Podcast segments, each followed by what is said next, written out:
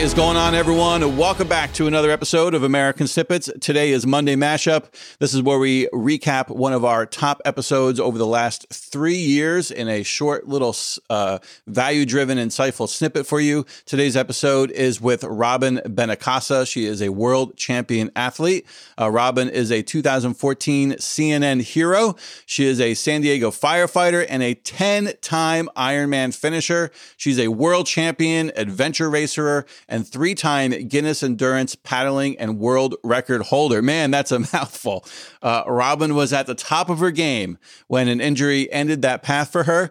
And rather than giving up on her dreams, Robin turned her setback into a victory, not only for herself, but for countless others she's helped along the way. In this short episode, we share snippets of Robin's original interview with us. So listen in as she talks about what adventure racing is, how she turned a major injury into a world record, and the work that she now does to help anyone ready to make a comeback in their own lives.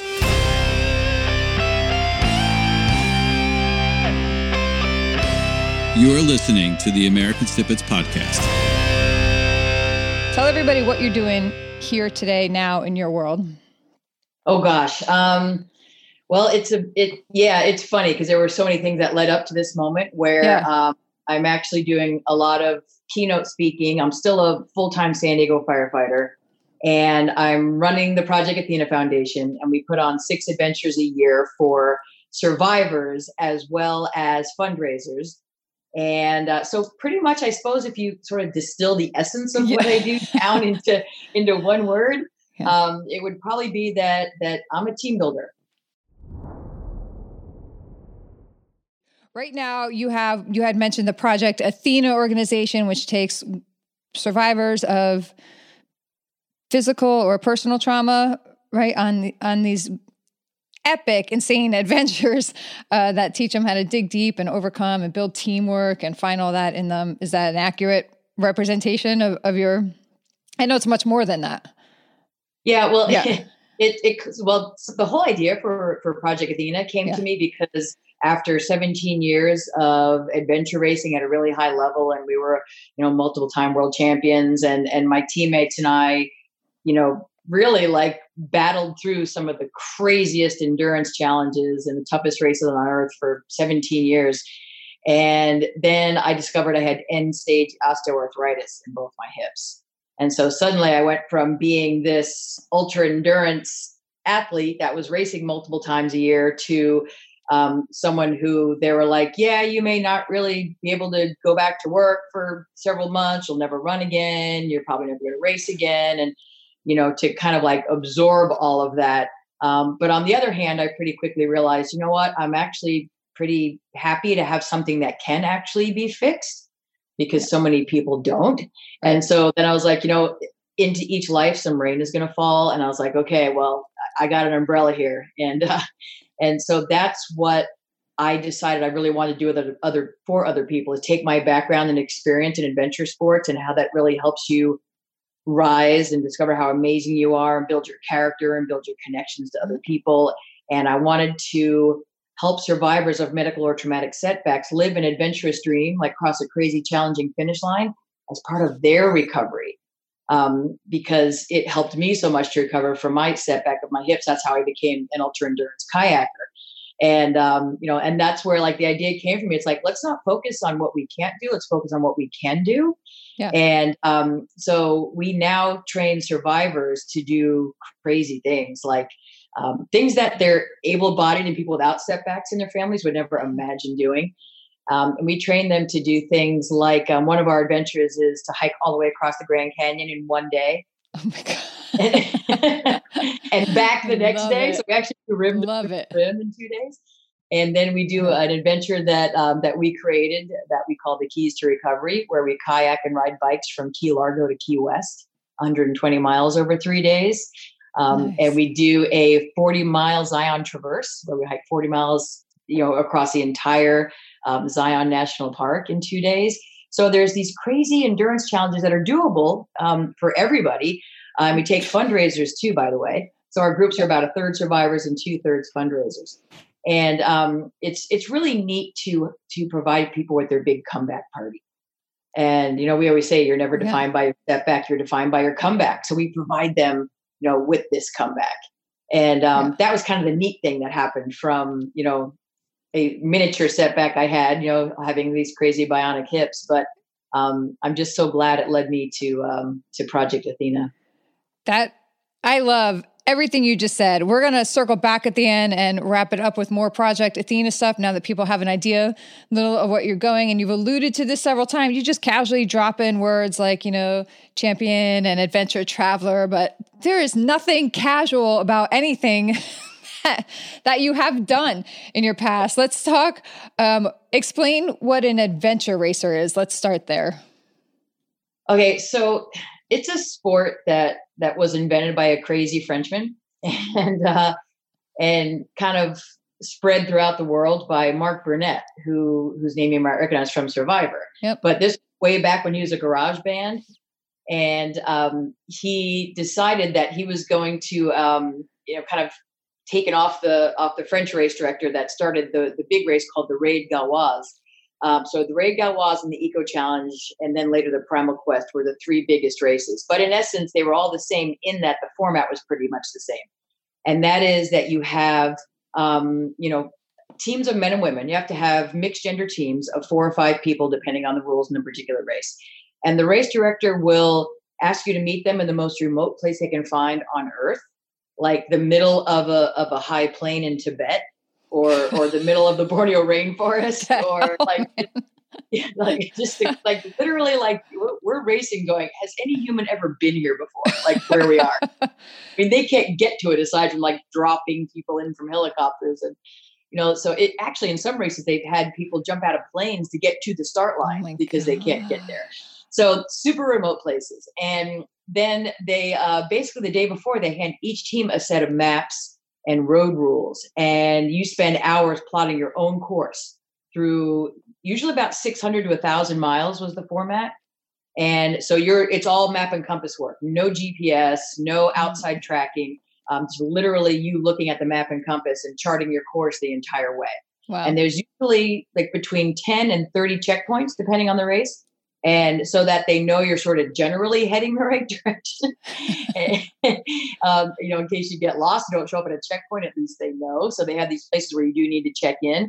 And then um, at some of the checkpoints, there are also transitions from sport to sport. So uh, we're doing like kayaking, mountain biking, whitewater rafting, mountaineering, um, all non motorized transportation. And the couple interesting things about the race is that um, the clock never stops.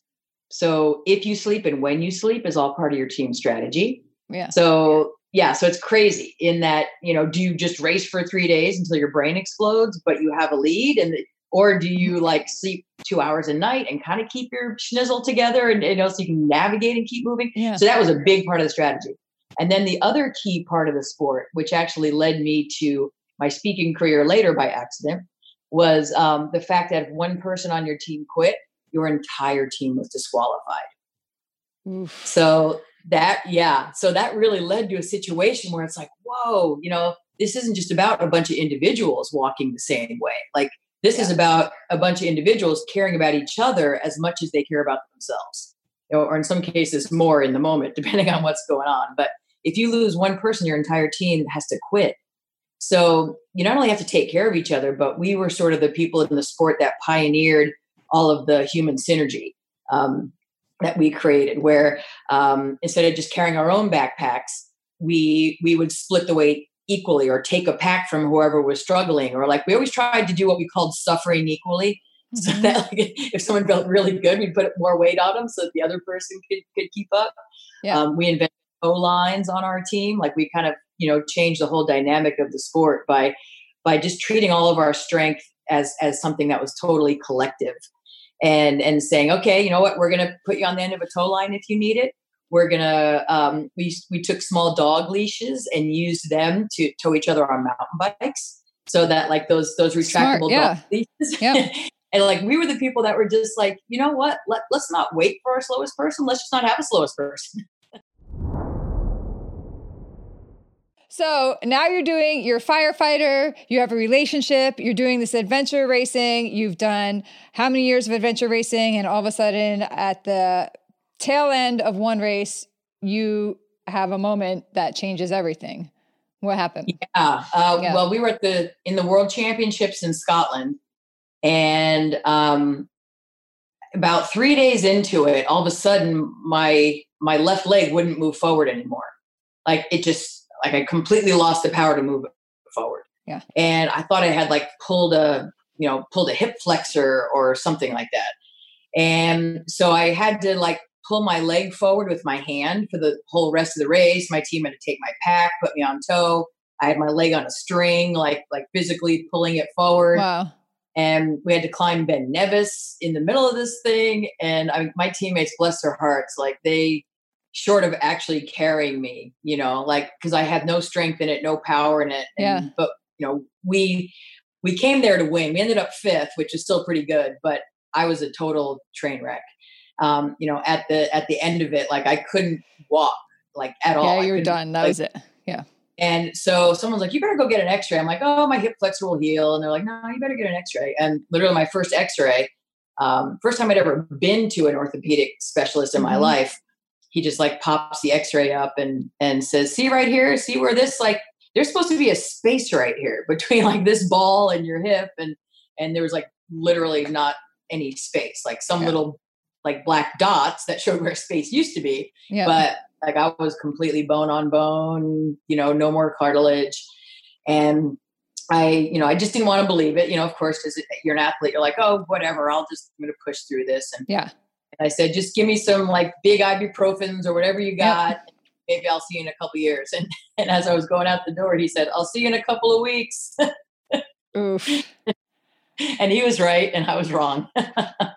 so that led you into four hip replacements over the years? Yeah.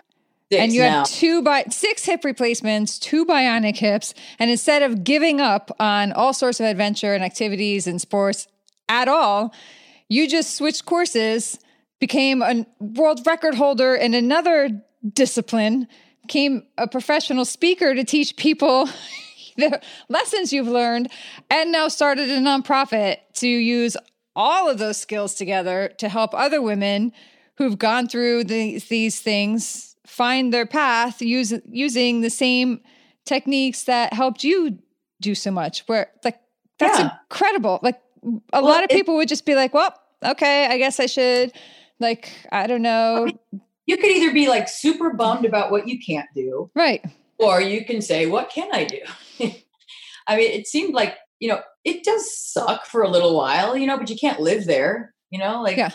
you got to move on to like, okay, well, well, what can I do? And the thing I knew I could do, regardless of what what stage of hip replacement I was in or not in, or what stage of right. brokenness and over over like this eight year period, um, you know, I was like, one thing I can do is even if I have to crutch down to my boat, I can crutch down to my boat and sit in it. You know, yeah. like you know, there's nothing wrong with anywhere from my hips up. So what do I, you know, what am I going to do? I'm going to paddle. That's so great. I started like decided, you know, I'm going to do these super long nonstop paddling races because I already loved the paddling races in an adventure race. So I had some background and experience, but what I didn't know was because we were always in double kayaks and adventure racing, for the most part, not always, but so I didn't know, like, because we were always one of the faster paddlers in these races. Like, we always either kept our lead or, or took a lead, like in these big, long paddling sections. Yeah. But I was like, okay, is it the guy behind me that's really good at this? Or, or am I providing some motor? Like, I didn't know the ratio. Like, I didn't know whether he right. was just so good and I was just in the boat or, you know, whether part of it was me. So I decided, like, I was like, okay, I'm going to find out, you know? So um, I set out to, uh, to break the Guinness World Record for longest distance paddle by. Yeah, because why not? Yeah, yeah. Go ahead. and uh, so that was pretty cool. I went to the Yukon River and um, and paddled for 24 hours down the Yukon, and and uh, and I broke that record. And last time I checked, my record still stood. So that was that's pretty cool. And then um, and then I decided to enter my first big race. And the longest nonstop paddling race in the U.S. Yeah. is this awesome race. It's called the Missouri River 340. It's a 340 mile nonstop paddle from Kansas City to St. Charles. and it's awesome. It's I, I bet it is. Yeah. It, I mean, it's really cool, but it's the, the neat part of it, the intriguing part of it is the yeah. nonstop part of it. Because then that brings me like back into adventure racer mode. Like, how yeah. far do you or not go or sleep or not sleep. And and so i i realized early on that the winners were just blowing through the whole thing. So in my first one i was like i'm just paddling through the whole thing. And so hmm. i did. I never got out of the boat you know and to this day i still don't get out of the boat when i do it.